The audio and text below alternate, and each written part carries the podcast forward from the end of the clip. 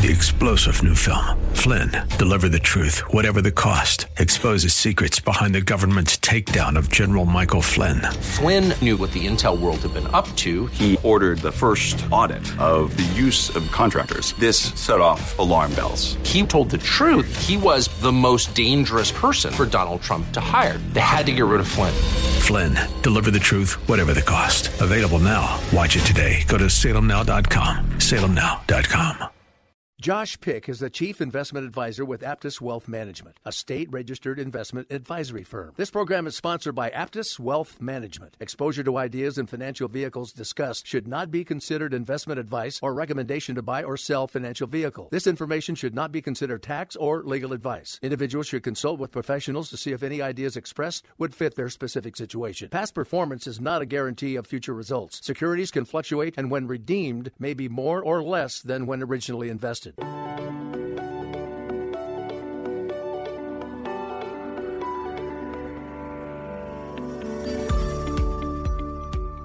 Welcome to the Aptus Retirement Blueprint Show with Josh Pick.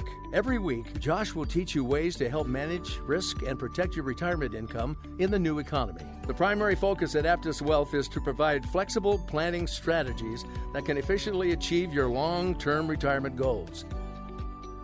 Hello, everyone, and thank you so much for joining us. Before we get into the meat and potatoes about the market, Josh, if listeners would like a second opinion on their portfolios from you, if you would like Josh to check it over, see how you are doing, you can take the Aptus Blueprint Challenge. You can schedule a 15 minute call with Josh, and you'll get a $25 gift card to support our local community.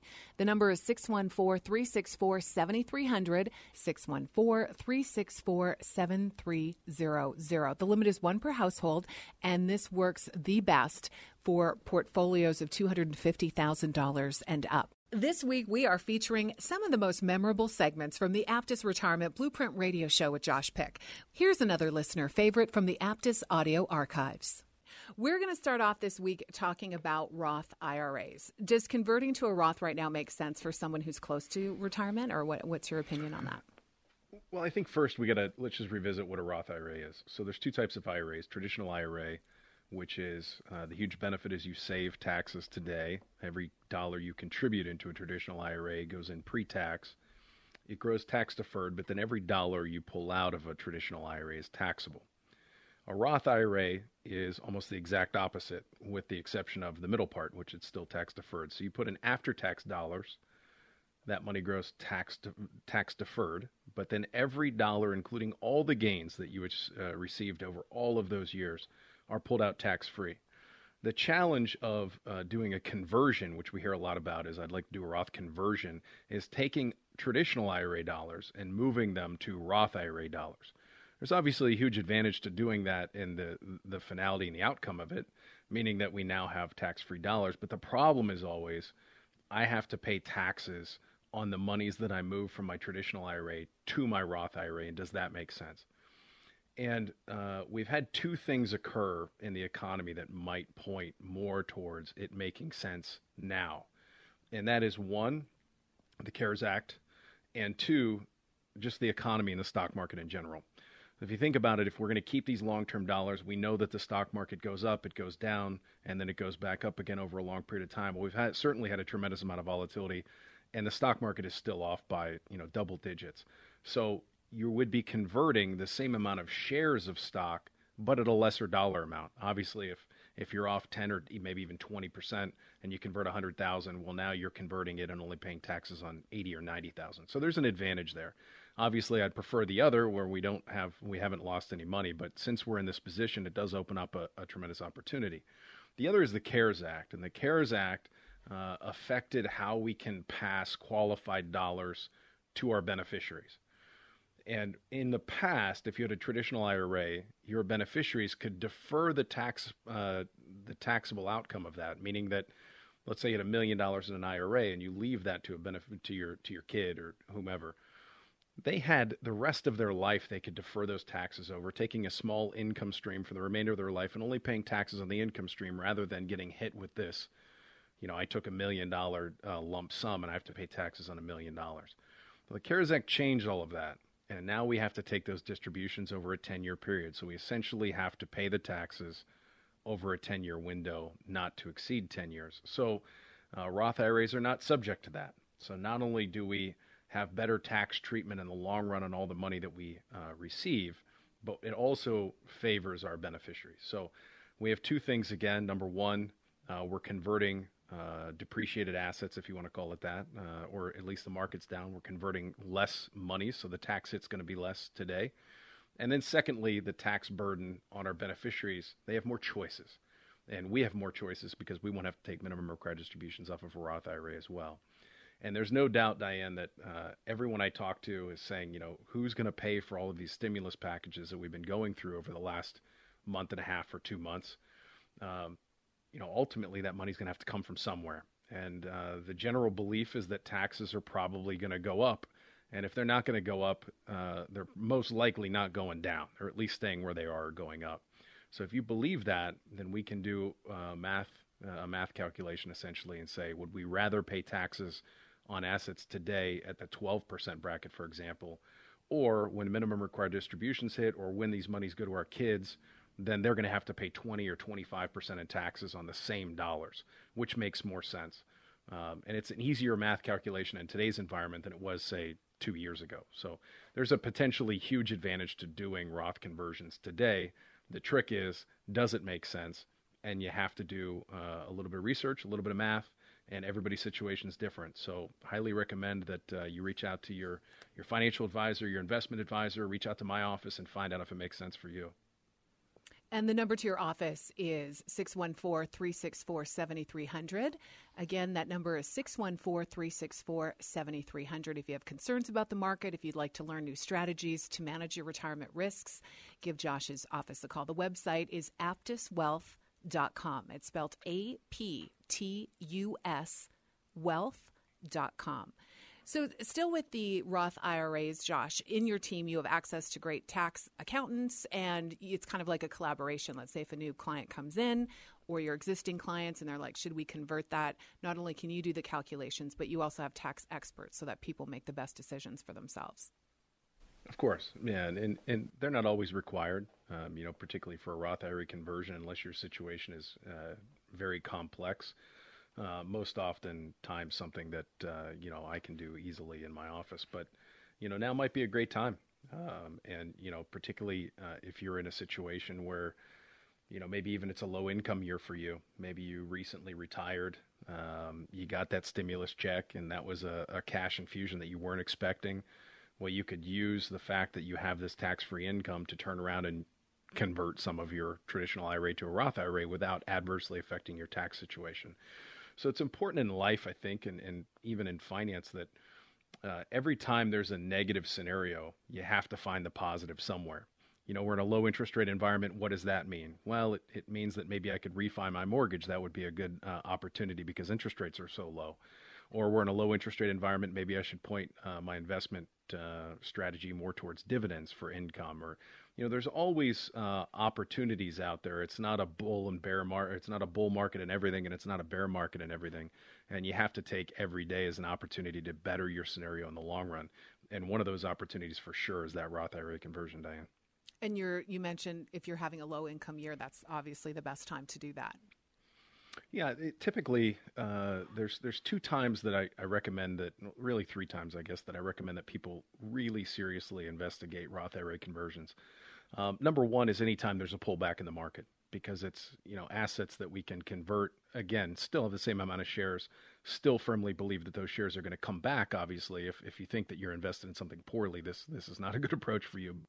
If you believe you're invested correctly but those assets have pulled back you're able to convert those assets at a much lower basis. So that that makes a tremendous amount of sense and we're in that environment right now and have been for quite some time.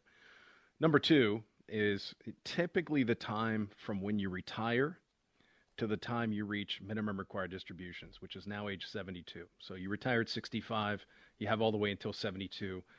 For most folks, that is typically the best time to start looking at Roth conversions.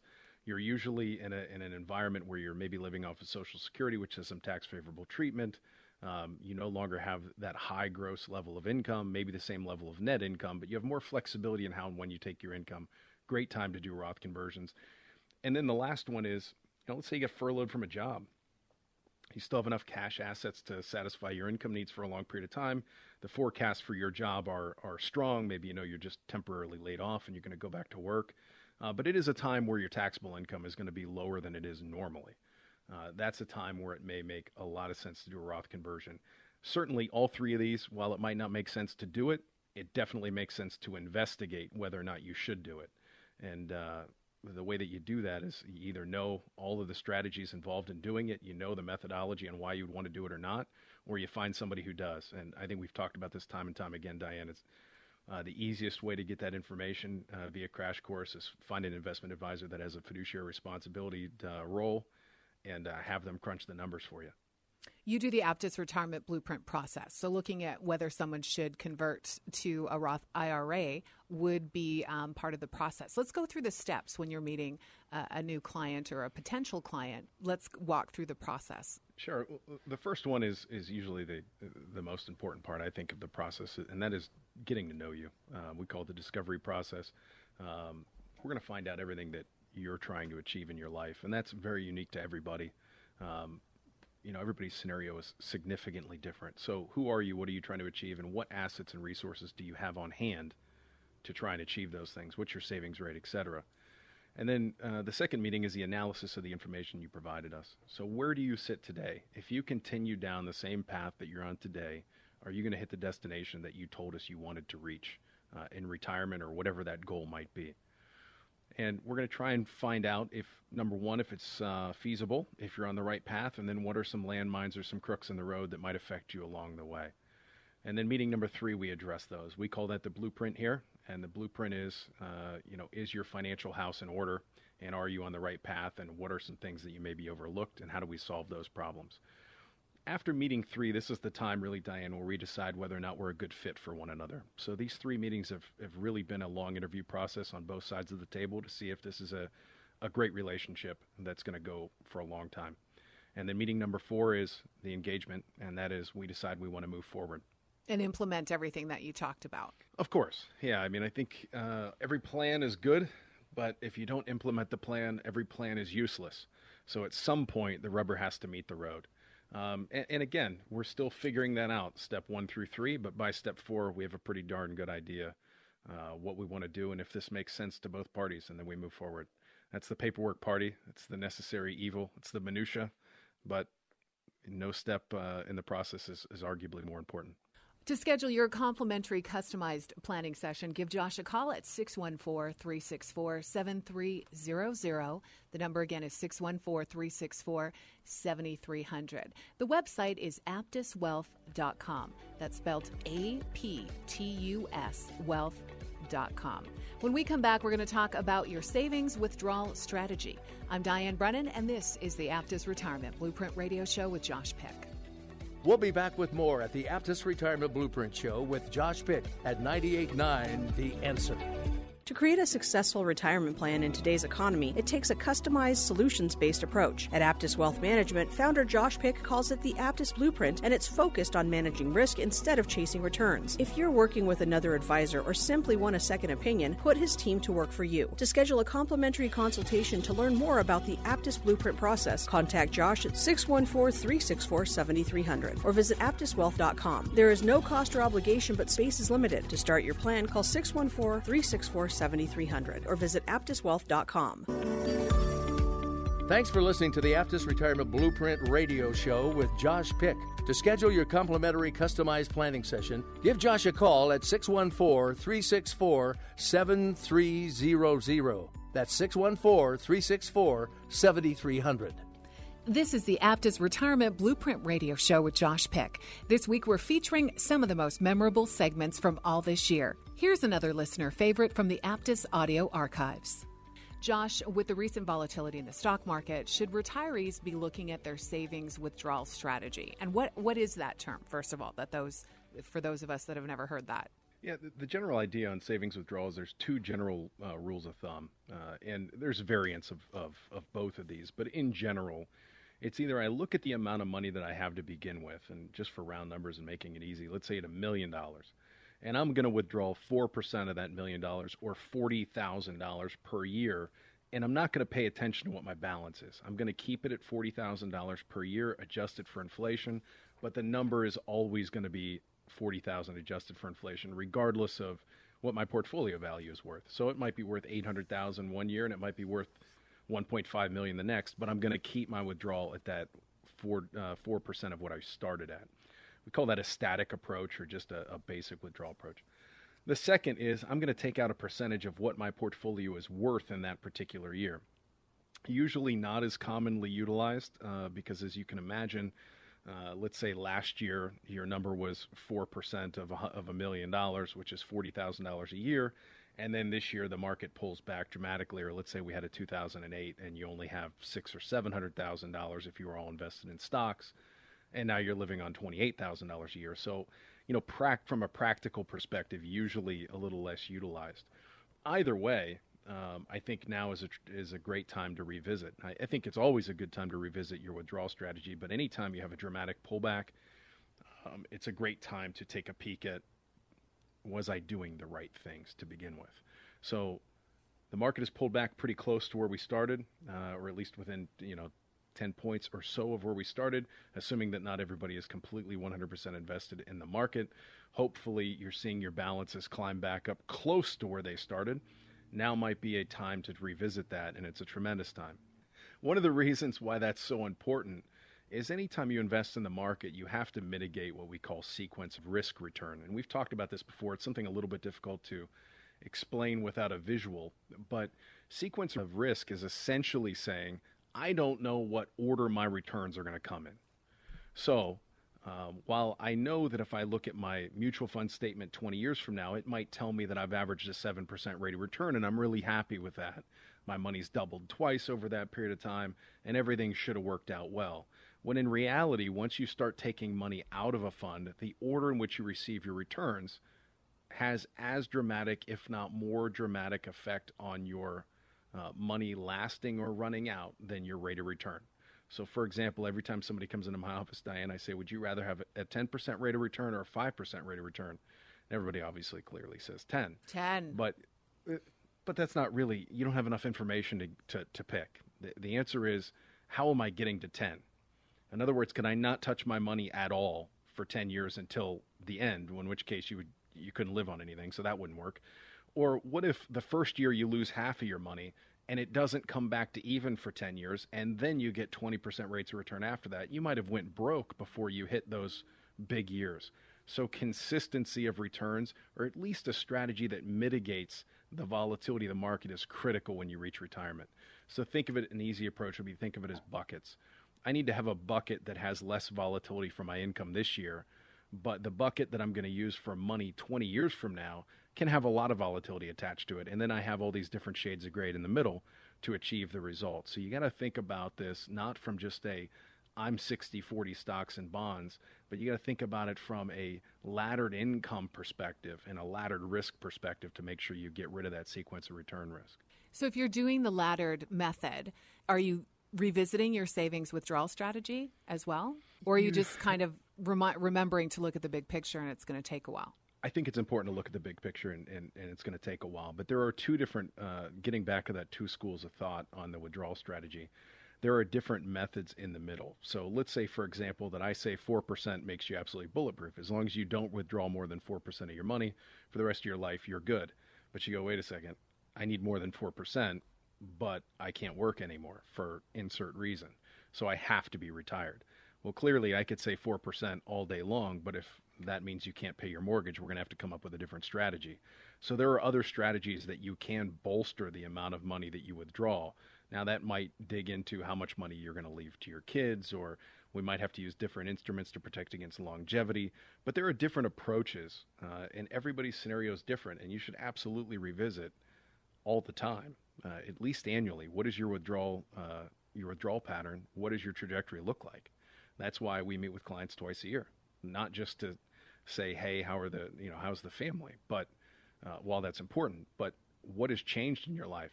How is the strategy holding up? Are there adjustments that need to be made?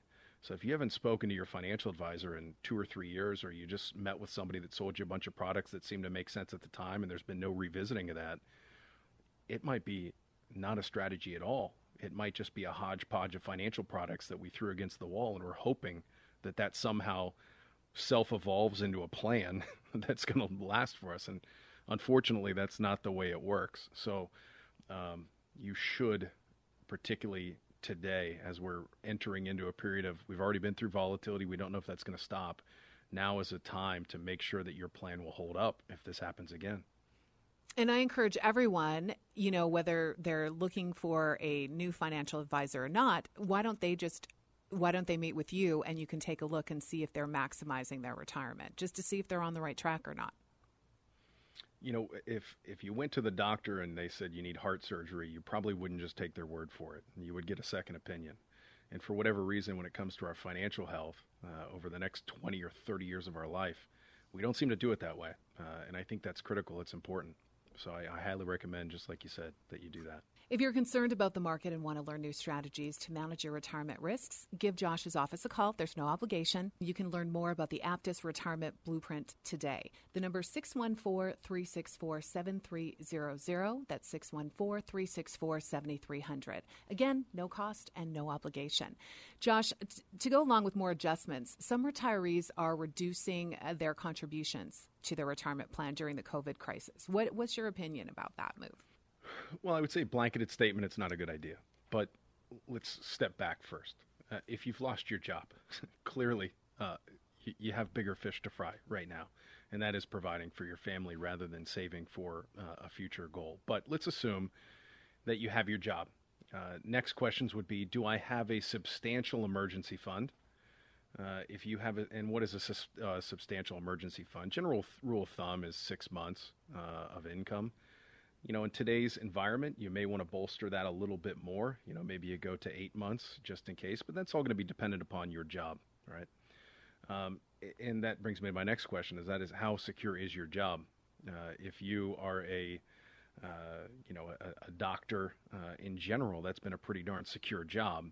If you're working in in the you know restaurant business, well, maybe a little less secure in today's environment. So do a little bit of analysis on your own, have a little uh, reality check with yourself and say, you know, my job is is secure or less secure, and then dictate that'll dictate how much you should have in your emergency fund. But once we get past that, uh, the unfortunate part that I've seen over the years, and I've been doing this for you know 20 years, is in times of volatility and times of turmoil and times of pullbacks.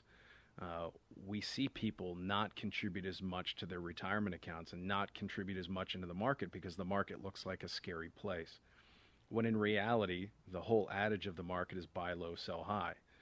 Now, I don't know if we're going to have more volatility in the market. I would actually lean towards uh, we probably will have more, and we will have more pullbacks in the future, and that can be even scarier.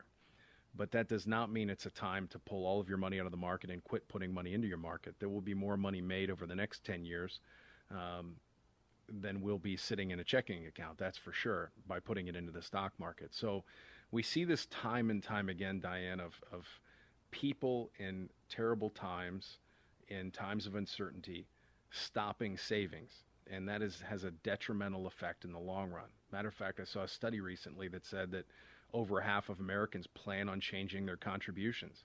And the large chunk of that half was, I'm going to reduce my contributions.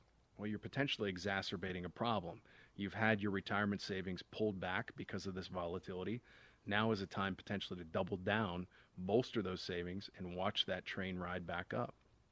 But that's not what people do. There's been numerous studies done on various mutual funds. One of the most famous was on the Fidelity Magellan Fund, run by a guy named Peter Lynch, and tremendous returns over a two decade period, over 12% average annual. The average investor inside of that account did less than 4%. And the reason for that was exactly what we're seeing right now in times when there were pullbacks, people got out, and when it climbed back up, nobody wanted to miss the great the great ride. Well, they bought at the top and they sold at the bottom.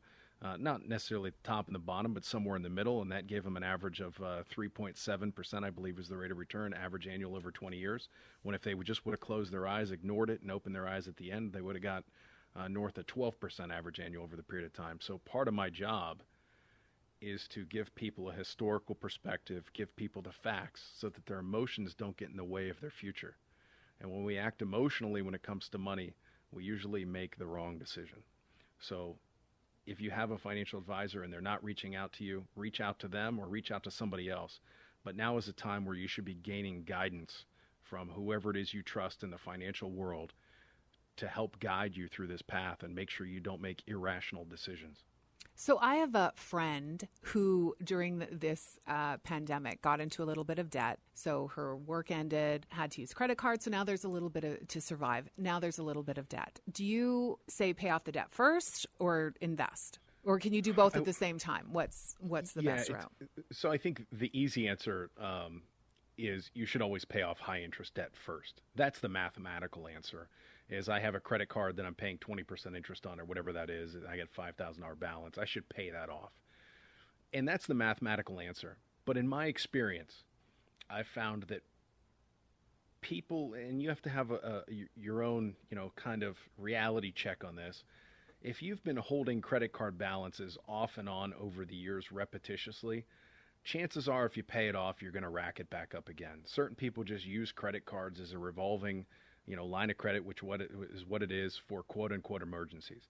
If you never hold a credit card balance and this is an anomaly for you, then by all means pay it off. You know yourself better than I do. Mathematically, that makes sense. But in my uh, experience, people should do both because more than likely that balance will be paid off and it'll be added to again. And I don't want to sound uh, pessimistic about you know the way people handle their money, but it just seems to be the way that it is. So I think you should be very aggressive in paying off that debt but you should also balance that out with uh, some savings for the future. But the okay. Aptus retirement blueprint process, uh, meeting one is the discovery. It's all about getting to know each other. Aptus wants to learn about your goals, including any ideas and what you believe could stand in your way. Meeting two is analysis. The second meeting is about educating you as to where you sit financially and whether you're currently on track to reach your desired destination. Josh will also identify areas of concern and items that could be improved to better safeguard you against unforeseen financial landmines.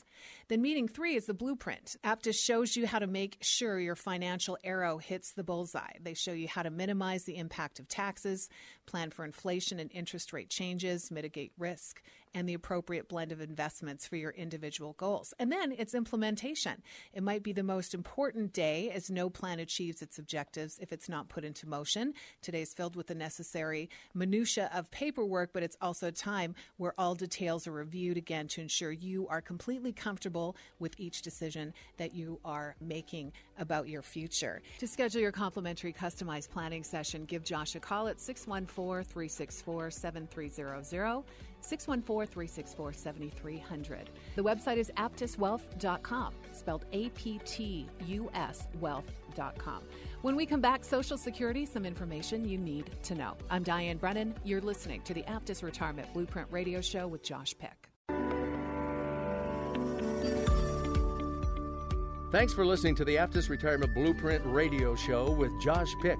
To schedule your complimentary customized planning session, give Josh a call at 614 364 7300. That's 614 364 7300. This is the Aptus Retirement Blueprint Radio Show with Josh Pick. This week we're featuring some of the most memorable segments from all this year. Here's another listener favorite from the Aptus audio archives.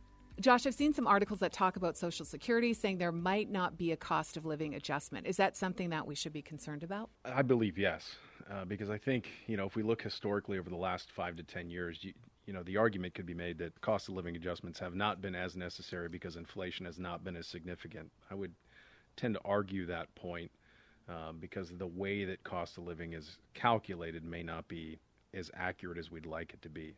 For example, when you retire, the main uh, costs of living that you have are things like uh, buying a car, food, groceries, etc. Um, the costs of you know increases in housing if you own a house really pretty irrelevant to you, particularly if your house is paid off. So it depends on what your life looks like and what your expenses are, of course. But if we have a, let's just take a typical person, or, or I'll just throw out some uh, information on a, a hypothetical person. Let's say that you have a small pension, you have Social Security, and then you have uh, some sort of 401k. And your pension does not take into account a cost of living adjustment, and Social Security's uh, cost of living adjustment is potentially forecasted to be lagging what reality is. That means your 401k has to make up the difference for those other two assets. So if you're getting a thousand from one, a thousand from another, and then you're hoping to get a thousand from your 401k, your 401k is going to get the blunt of that stress. You couple that with this perfect storm of we're living a lot longer than uh, you know 40 years ago.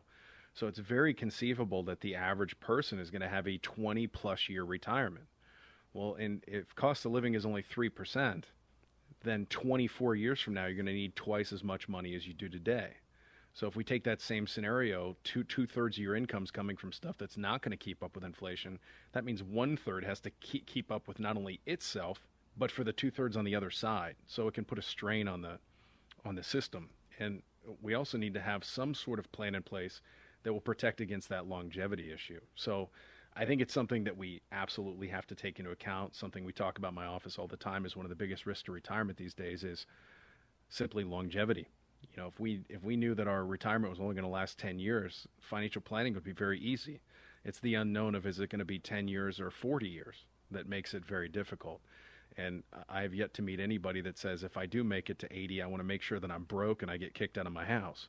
Uh, we want to make sure that we have money now and then. So uh, the plan has to go into account. You know, to put it in even simpler terms, if you look at the average person and let's say they're uh, they're collecting fifteen hundred dollars a month out of Social Security, which is about average. Um, over their lifetime, uh, if you look at a male, they're going to end up collecting you know hundreds of thousands of dollars. Well, if you look at the cost of living adjustment, it almost raises that by fifty percent. So if you take out the cost of living adjustment, you're talking about a potential reduction of close to $100,000 over your lifetime, and that's only off of $1,500 a month. So extrapolate that over, well, now all of my assets, are, I want them to provide me $5,000 a month. We're talking about giant, giant numbers here. We have to have a plan in place to accommodate for that.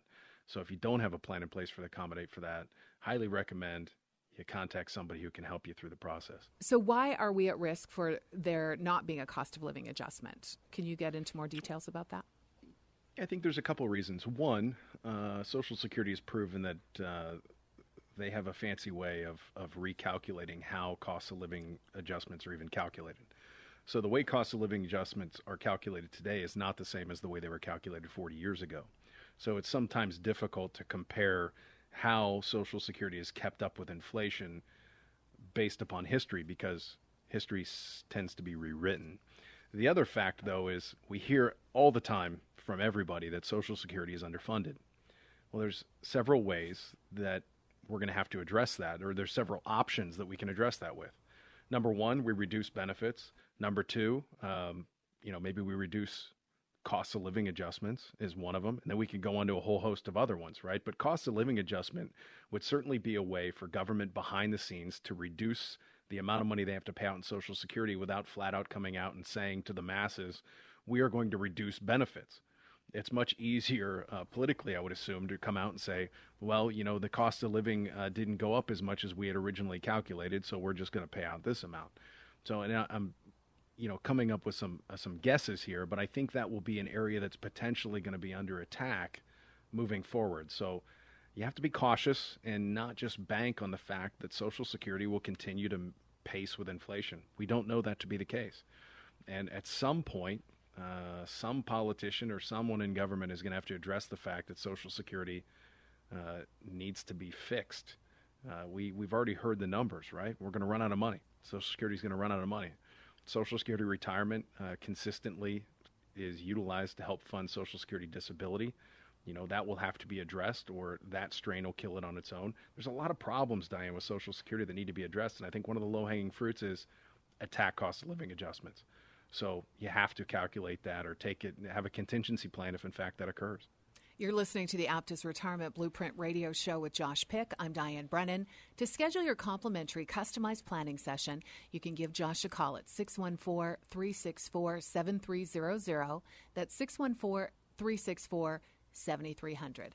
The website is aptuswealth.com. That's spelled A P T U S wealth.com. So, sticking with Social Security, I mean, do we even count on it when we're planning for retirement?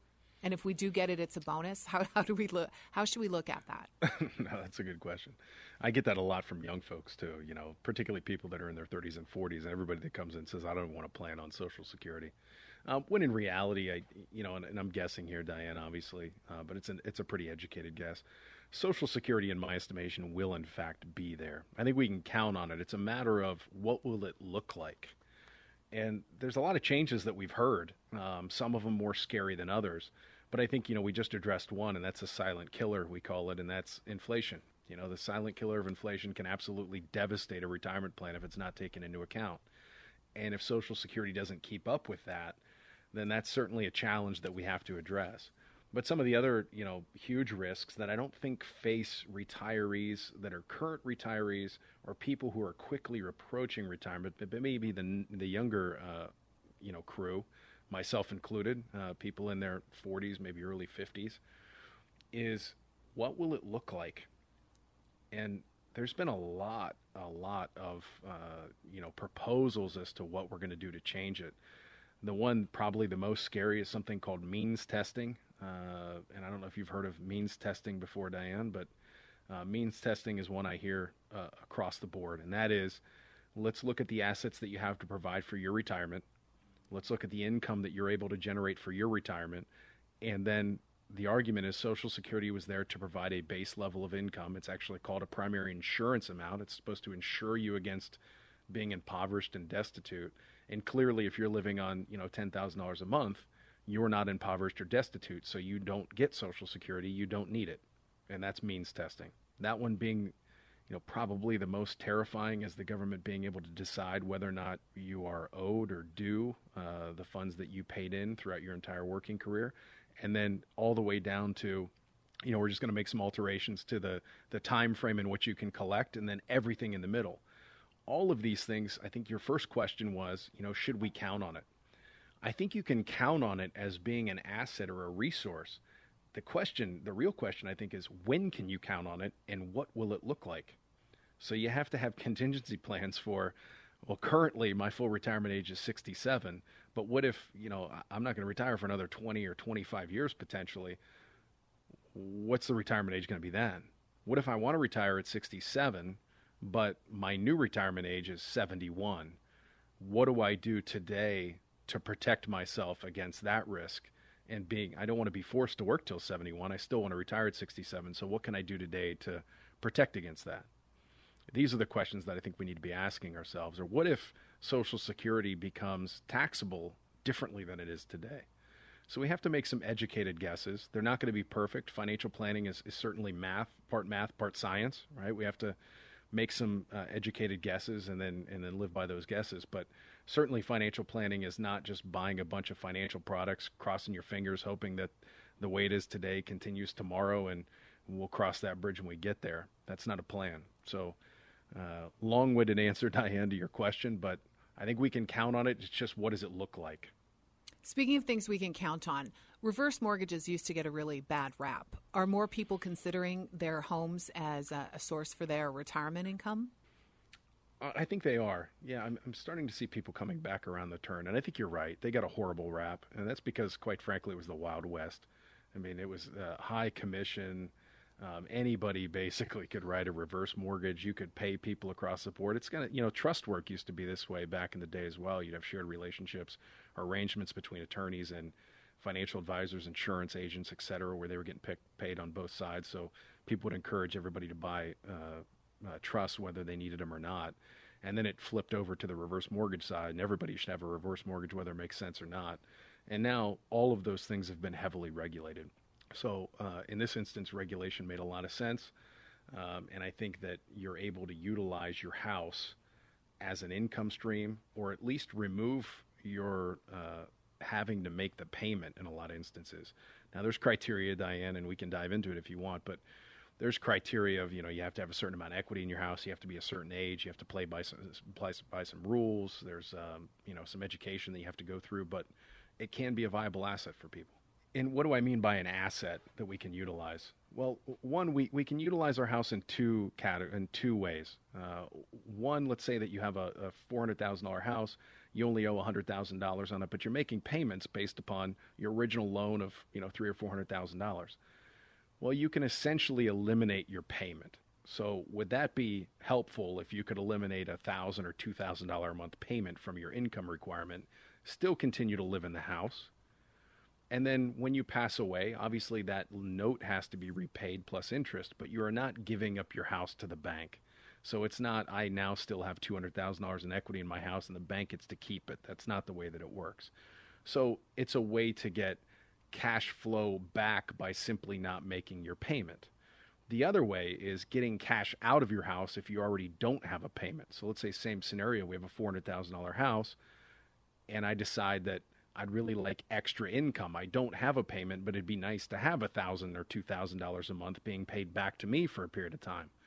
You can actually take out almost like an annuity payment, paying back to you, and in many instances, actually just a lump sum payment. So you can take that money to, you know, buy a car or help your kids, uh, your grandkids with a college education, whatever, and you never have to pay that back until you pass away. Still absolutely uh, allowed to live in the home until the day you die. No risk of getting kicked out of the house. So th- there's a bunch of different ways that you can use, in many instances, people's biggest asset that's literally just laying there dormant. More from the best of the Aptus Retirement Blueprint radio show with Josh Pick after this. When we come back, the 80% rule. To create a successful retirement plan in today's economy, it takes a customized, solutions based approach. At Aptus Wealth Management, founder Josh Pick calls it the Aptus Blueprint, and it's focused on managing risk instead of chasing returns. If you're working with another advisor or simply want a second opinion, put his team to work for you. To schedule a complimentary consultation to learn more about the Aptus Blueprint process, contact Josh at 614 364 7300 or visit aptuswealth.com. There is no cost or obligation, but space is limited. To start your plan, call 614 364 7300 or visit aptuswealth.com.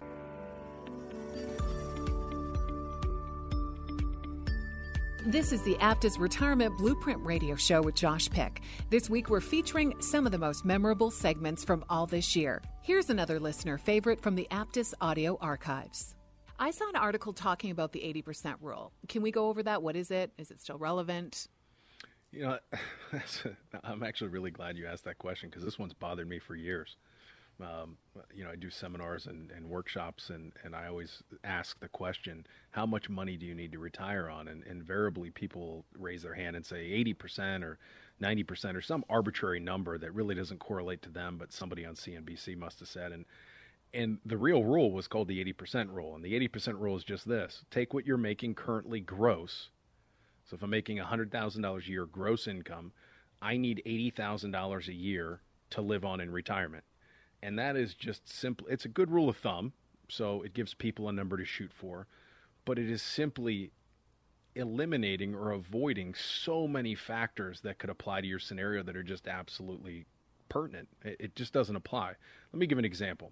Let's say that I, I make $300,000 a year and I currently live on $4,000 a month do I need 80% of $300,000 a year to live on $4,000 a month? Clearly not.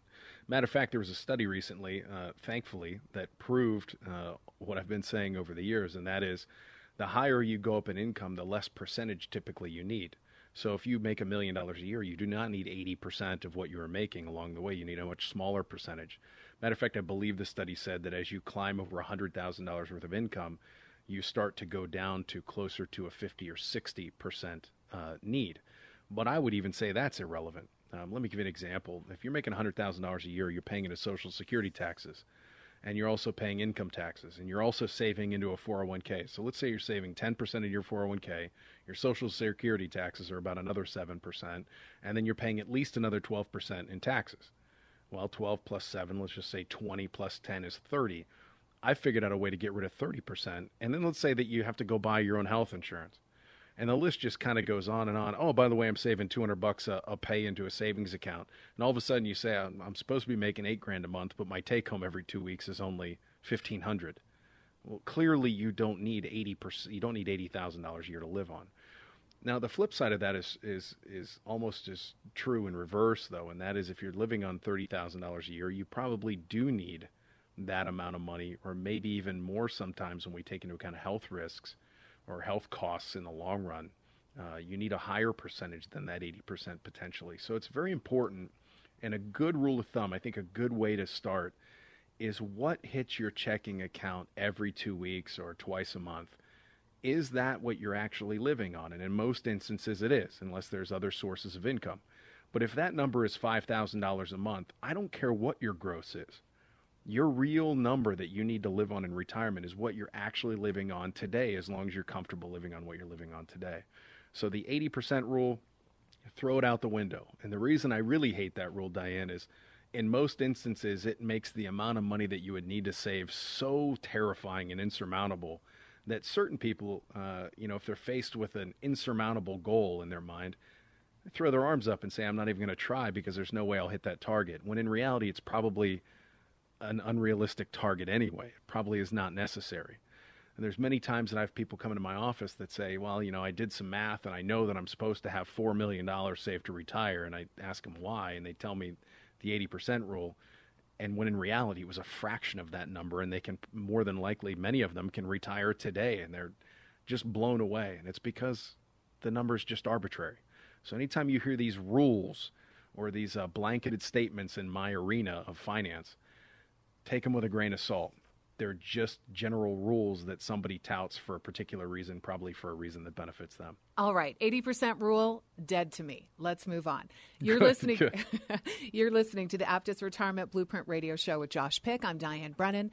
To schedule your complimentary customized planning session, give Josh a call at 614-364-7300. That's 614-364-7300. The website is aptuswealth.com, A P T U S wealth com. Josh, are there other sources of retirement income that we should be looking at or considering that maybe isn't mainstream? Yeah, I think you addressed one, Diane, just uh, just a few minutes ago, and that's your house. You know, uh, we haven't had good options up until recently, and I'm by no means a huge proponent of reverse mortgages, but uh, reverse mortgages really weren't a viable option until the last five or ten years or so. Um, your house is a great source of income.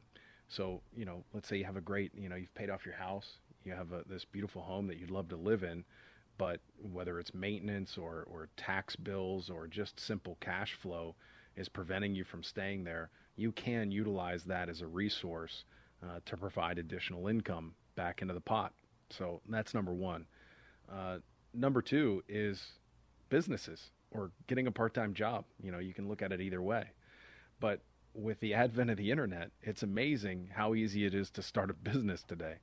Uh, you know, we've all been on, you know, Etsy and all these different websites. I have tons of uh, retired uh, clients that you know make, make an extra few thousand bucks a year doing their hobby, uh, whether that's you know making picture frames and selling them on Etsy or w- whatever it is. Uh, I, I, it's amazing uh, what people's interests are and what they're able to achieve by selling those. I, I have a client that makes canes you know, it's just a, he's into making, uh, he's into woodworking, makes canes, makes uh, you know some extra money on the side. So that's a very viable option. Don't discount that. And then also, um, you know, part-time work. The first question that comes out of my mouth when when people retire is, "What are you going to do?" And they go, "Well, I'm not going to go to work anymore." Uh, okay, but what are you going to do? Because if you're going to sit in front of the TV, or you say, "I like to golf," uh, if it's only one thing and there's no structure in your life, uh, it gets old real fast, has been my experience. And I'm not saying this applies to everybody, but in general, the clients that I've seen, uh, they get bored real fast. I have several clients that have retired many, many times over because of this exact reason. So getting a part-time job or that that business not only does it add income back into the pot, but it gives you you know purpose in your life, gives you something to wake up for, gives you something to stay on task, structure in your life to do. So I think you know your home, uh, and then a, a, business or a part-time job, and then the third one that's uh, uh, kind of an anomaly uh, that I, am seeing more and more until COVID. You know, COVID kind of changed the game on this, but uh, your car, uh, tons of clients that are doing Uber, uh, and the the predominant reason is not just money. It's it's interesting, and I get to meet interesting people. You see this all over the country. Every time I, I travel, I you know whether I'm in Arizona or Florida, and I order an Uber, you meet some of the most interesting people, and a lot of them are retired and doing it not because they necessarily need the money, just for something to do, people to talk to. So, uh, fortunately, that also adds money back into the into the pot uh, and helps them along the way if they're a little bit short on cash. So, there's three very easy ways, and I'm sure if if you put some thought into it, you could come up with a lot more that I haven't thought of. But those are three quickies. Well, the key that you say, you know, it's one thing about taking care of your finances, but it's really your mental health too in retirement. That sense of purpose, and I think with the pandemic that hit us, and a lot of us that were stuck at home and or not able to work, you, I'm, I'm, I'm going to be terrible in retirement. That I've learned over the last two months. So that sense of purpose is huge for uh, people staying, you know, healthy and happy during their retirement. For sure, for sure. I, have seen it uh, across the board. You have to have hobbies, whatever those hobbies are.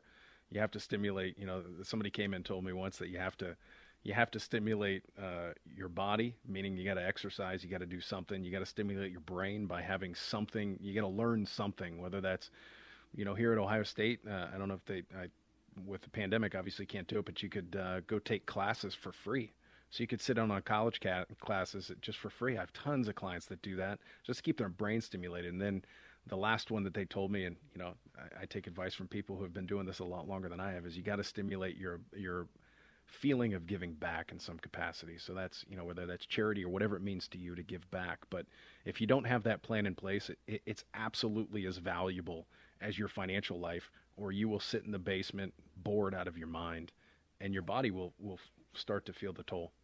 Absolutely. Another thing I want to talk to you about is couples.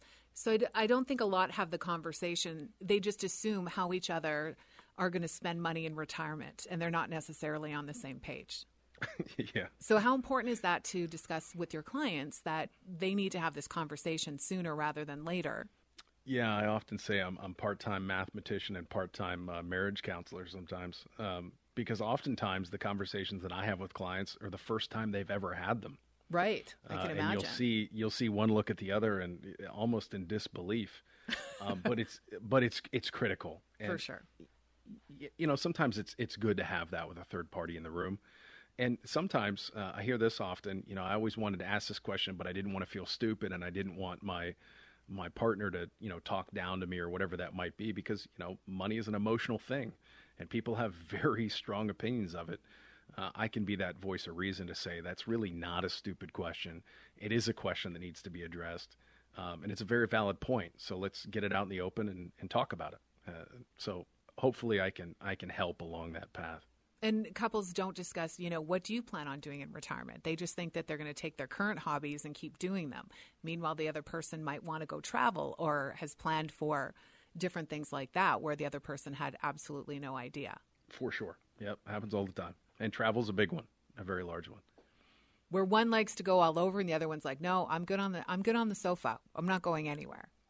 Yeah, for sure. I, I see that uh, all the time. Or or where they want to travel. That's another one. You know, I really like going to the beach and and she likes going to the mountains or wherever it is, and then we can't agree on where we want to go. So if we can't agree, I'm not going to waste the money going there. You know, these are these are conversations we should probably have. Or I want to buy a retirement uh, place, or uh, you know, I want to I want to buy a sailboat and go from Maine to Florida, and the other person hates the water. Any questions that couples can give to each other to start that conversation now? Yeah, I think I think number one is you just have a frank conversation. You say we're quickly approaching retirement. Um, you know, we've always talked about kind of peripherally that these are going to be our our great golden years, and how great is it going to be when we don't work? But what are we going to do? What does that mean for you? And if you don't feel comfortable having that conversation without a third party in the room to kind of act as a buffer, then by all means, come on in. Let's do it. I've had the conversation a million times. But you just have to start the conversation. And that conversation, quite frankly, might take a matter of years. You might hear, and I hear this often too, I don't have the slightest idea what I want to do. I might never retire because I don't know what I want to do. So maybe the conversation will help the person um, find more enjoyment in their life by saying, These are things that I've actually thought about a lot and I'd like to do them. And now it makes sense for me to start aiming more towards retirement. Great show, Josh. Thank you, everyone, for joining us for this week's edition of the Aptus Retirement Blueprint Radio Show with Josh Pick. I'm Diane Brennan. To learn strategies to manage risk in this new economy and to schedule your complimentary customized planning session, or if you'd like to take the Aptus Blueprint Challenge. And the Aptus Blueprint Challenge, you schedule a 15 minute call with Josh to get a second opinion on how your portfolio is doing. When you do, Josh will give you a $25 gift card to support our local community. The number to call is 614 364 7300. Again, it's 614 364 7300. The website, if you'd like to do it that way, is aptuswealth.com. It's spelled A P T U S wealth.com. And this challenge is really effective with portfolios of $250,000 and up, and it is a limit of one per household. Thank you so much again for joining us. Have a great week. You've been listening to the Aptus Retirement Blueprint radio show with host Josh Pick. Josh helps guide his clients through retirement by managing risk instead of chasing returns. He calls it a blueprint, and you can get started at no cost or obligation. Give the team at Aptus Wealth a call today to schedule your consultation at 614 364 7300. That's 614 364 7300 or online at aptuswealth.com. That's A P T U S wealth.com. To learn strategies to manage risk in the new economy, join us again next weekend right here at 989 The Answer. Any comments regarding safe and secure investments and guaranteed income streams refer only to fixed insurance products. They do not refer in any way to securities or investment advisory products. Fixed insurance and annuity product guarantees are subject to the claims paying ability of the issuing company.